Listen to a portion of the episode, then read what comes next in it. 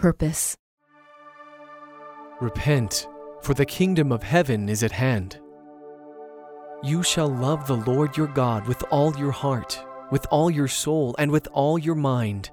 This is the first and great commandment. A second likewise is this You shall love your neighbor as yourself. Come after me, and I will make you into fishers of men. A certain man made a great supper, and he invited many people. He sent out his servant at supper time to tell those who were invited, Come, for everything is ready now. They all as one began to make excuses. The first said to him, I have bought a field and must go and see it. Please have me excused.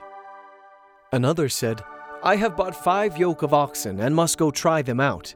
Please have me excused.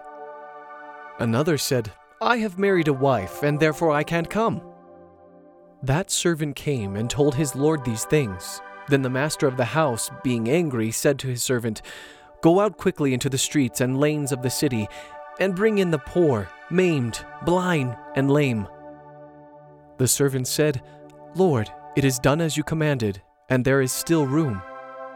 The Lord said to the servant, Go out into the highways and hedges, and compel them to come in, that my house may be filled. For I tell you that none of those men who were invited will taste of my supper. Most certainly I tell you, there is no one who has left house, or wife, or brothers, or parents, or children for the kingdom of God's sake, who will not receive many times more in this time and in the world to come eternal life. I have earnestly desired to eat this Passover with you before I suffer, for I tell you, I will no longer by any means eat out of it until it is fulfilled in the kingdom of God. Follow me.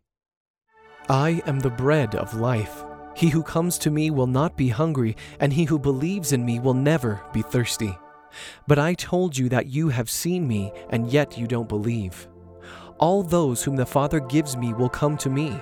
He who comes to me I will in no way throw out. For I have come down from heaven not to do my own will, but the will of him who sent me. This is the will of my Father who sent me that all he has given to me I should lose nothing, but should raise him up at the last day. This is the will of the one who sent me, that everyone who sees the Son and believes in him should have eternal life, and I will raise him up at the last day. If a man loves me, he will keep my word. My Father will love him, and we will come to him and make our home with him. Go your way. For he is my chosen vessel to bear my name before the nations and kings and the children of Israel. For I will show him how many things he must suffer for my name's sake.